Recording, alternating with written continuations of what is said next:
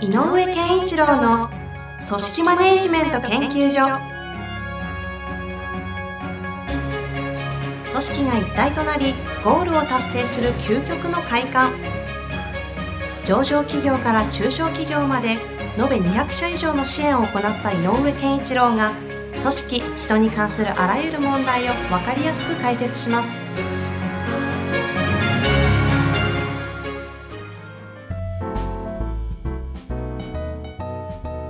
こんにちは、遠藤和樹です。井上健一郎の組織マネジメント研究所。井上先生、よろしくお願いいたします。よろしくお願いします。さあ、今日のご質問なんですが、はい。あの、以前、2月ですかね、はいあの、秋山先生のアカデミアという勉強会で井上先生がご登壇された時に、はいいろいろ質問いただいてたようでして、その中のご質問、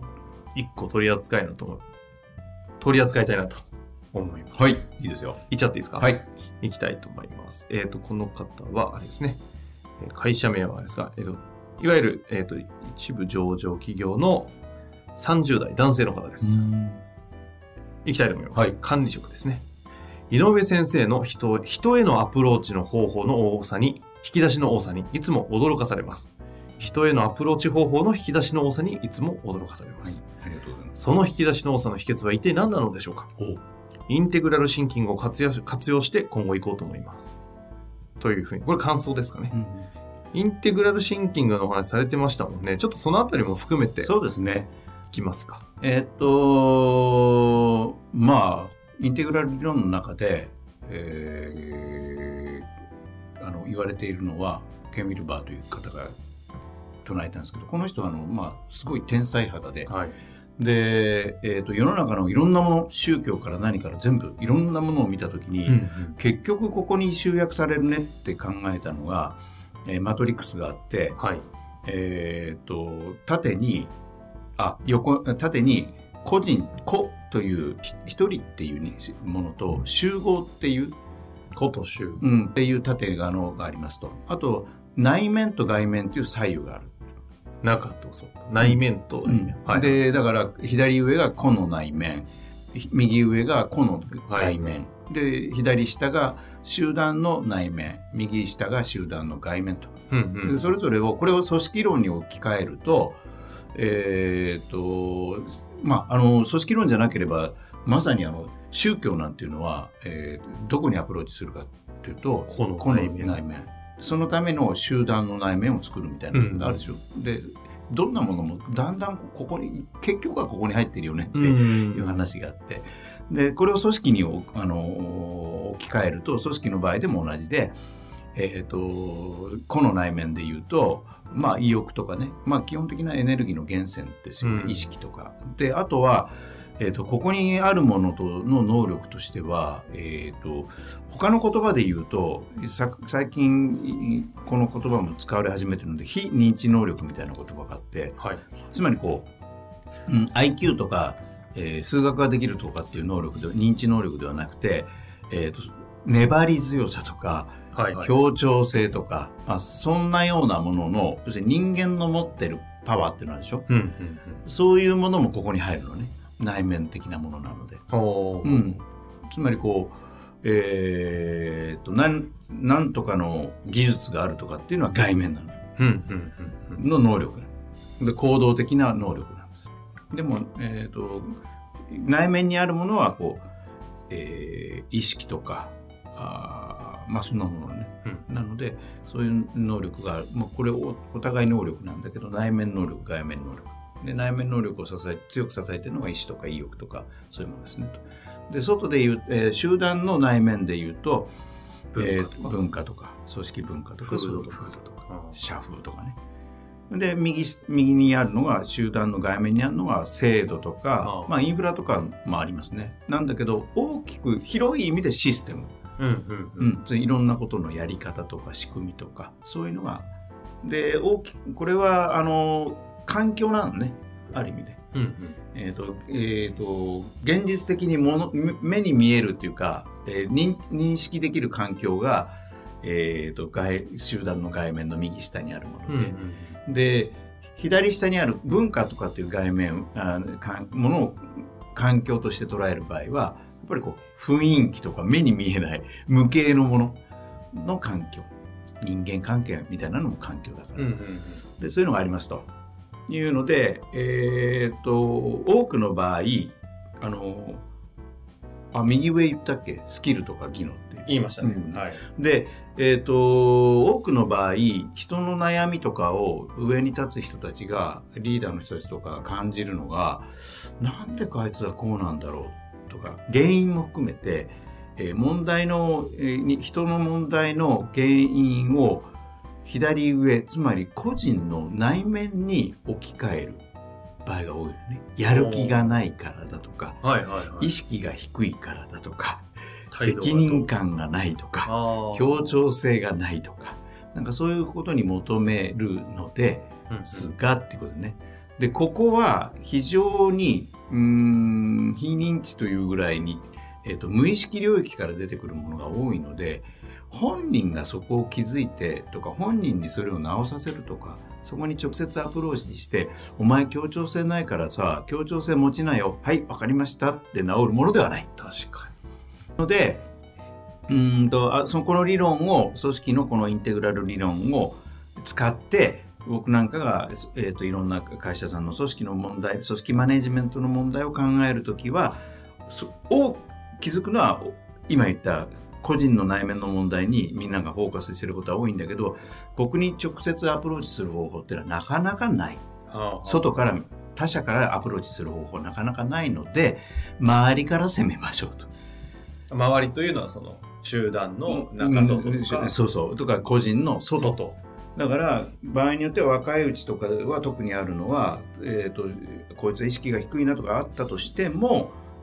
とっとと能能力開発ををしちゃえと。専門技能を胸につけさせろと。まあそれによって自信がついてそう。結果的にやる気が出てみたいな循環はありそうですね、確かでそれを、えー、と逆に言うと見せつけながらその技能を見せつけながらそのあり方内面を、えーみこう修行するのが職人の世界よね。あ。つまり親方の姿を見ながら親方はあの俺はとにかく、えー、と神は細部に宿るなんて言葉では何も言わないので、はいはいはいでもその姿を見てあそこまでできるってことはどういうことだって技能を磨く中で内面を育てるでしょ。確かに。そこの育てってそうですね。技能からしか伝えてってないですね。でもこれって結構大事なのでやっぱり技能でよくあるのは新入社員はまだ技能がないので意識づけから始めましょうって言うんだけど僕は逆かもなって思う時がある。あ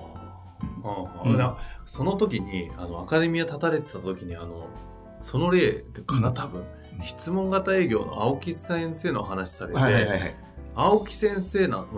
質問型営業なんてアイデンティティみたいなもんじゃんみたいな言い方をしたのはそういうことか。そう。だから要は質問型営業というあのプロセスを踏むやり方を学ぶことを通して人のお役立ちだっていうあり方を手にするっていう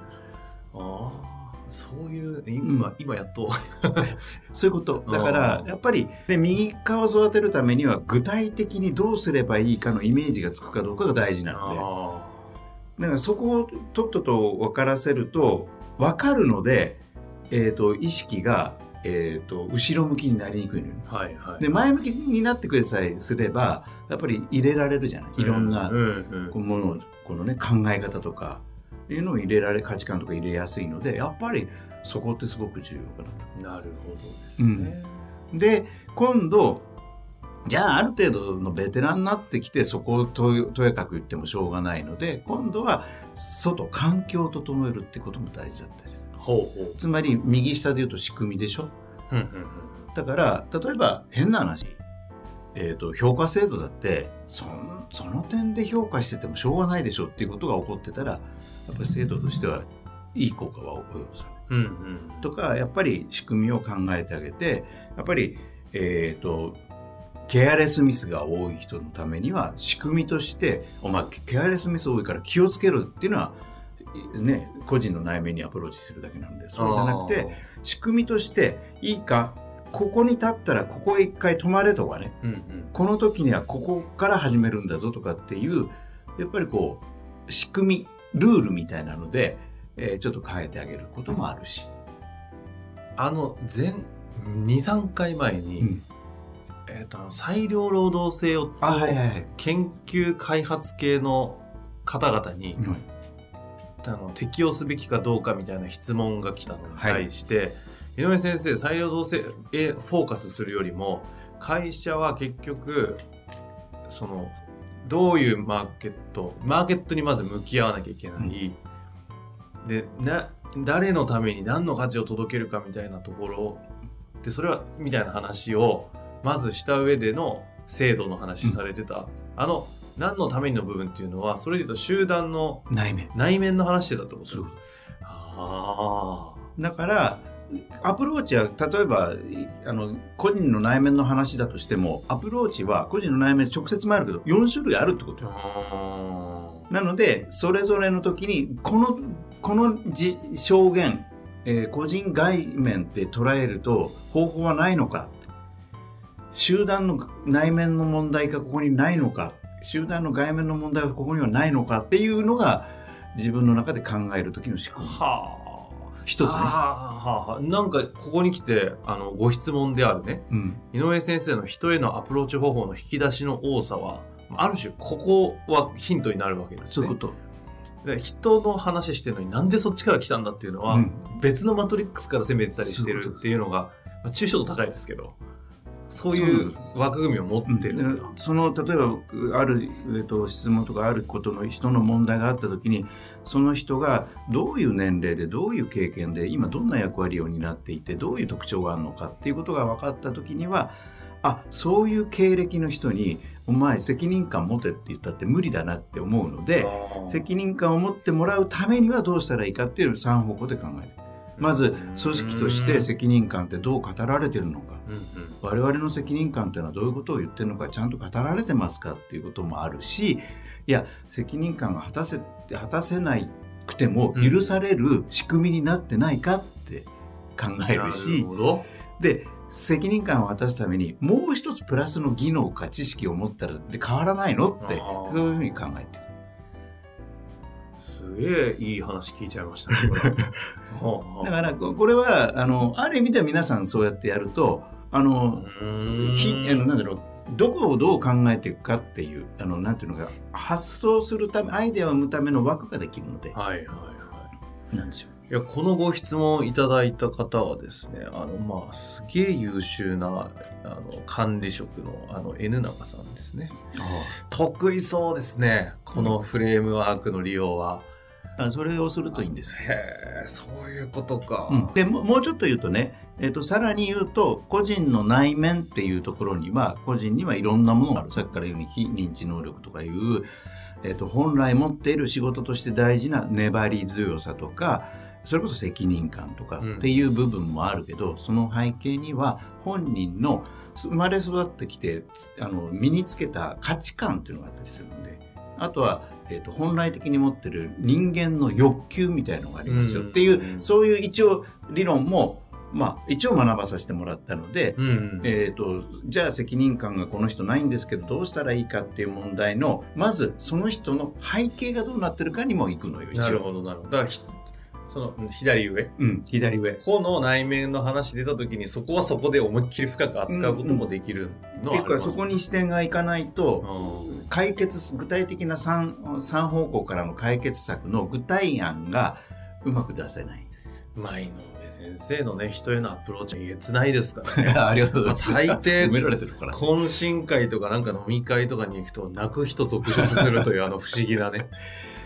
あれはもうすごいですよねやっぱり本人が本来持っているその大切にしているものそれからえ得たい欲求この間もその、あね、アカデミアの時僕自分のこと言いましたけど僕自身は人からのコントロールを受けてるなって思うとすごく怒りのモードが出るのあね。の話面白かったですね。コンビニの。コンコンビニでテープ貼られるのが嫌いみたいな。袋に飲み物とかで「あの袋いらないです」って言われた時にあのテープ貼られるのが嫌だ好きじゃない。その理由を。こんなつまんないことなんで腹立つのかなと思ってとかいろんなことで腹立つ場面をねそのあのさまつなことだけじゃなくても腹立つ時何なのに何が起こってるのかなって内省してみたら内観してみたらあそうかなんかせ役的な感じとか、うんうん。えーちょっかい出されるとかコントロールされるとかはい止められるとかなんかそんなような感じ、うんうん。コントロールを受けることっていうのことに関してすごく嫌がってるな俺っていうのは分かる。でこれが分かると,、えー、と嫌な感情が起こる時にもそれが分かってるので自分の中で自分を少しこう動かすコントロールできるセルフマネジメントできるっていうポイントが見つかるので。なる。それと同じ人も。ああそういうことなんですね。ね、ただ、えー、とマネジメントにいる人たちはそこの奥深い人間心理とかっていうところにアプローチする。ぜひなんか学んでほしいとは思うけどでもそれよりも、えー、と実際の動きの中でさっき言ったインテグラルの4事象の中でどっかに対策はないかって解決策の方向はないかって見見て考えるっていうのは一つあのマネジメント力を向向上させる手なんじゃないかなと。なるほど。うん。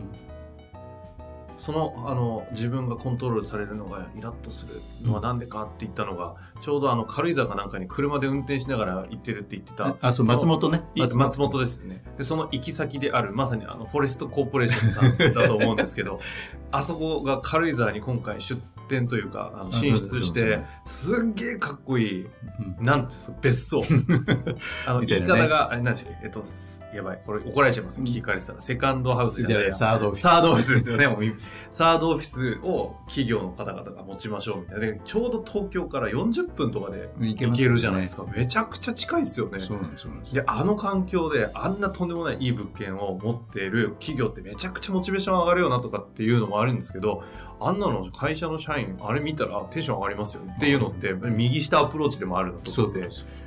の会社もその辺うまいですよね。うんで右下アプローチでありでそこで左下なぜそれを持ったかということが語られればあ要するにこうえー内面外面の組織の内面外面の環境が、えー、とひあの個人に、えー、と伝わりやすい。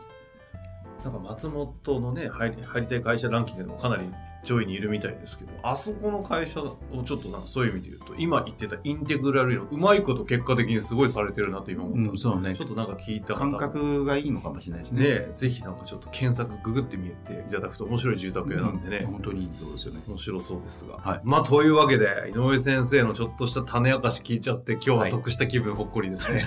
ありがとうございます。はい。というわけでぜひ皆さん活かしていただけたらなと思います、あ井上先生。ね。なんか使ってみてください。そうですね、はい。ありがとうございました。ありがとうございました。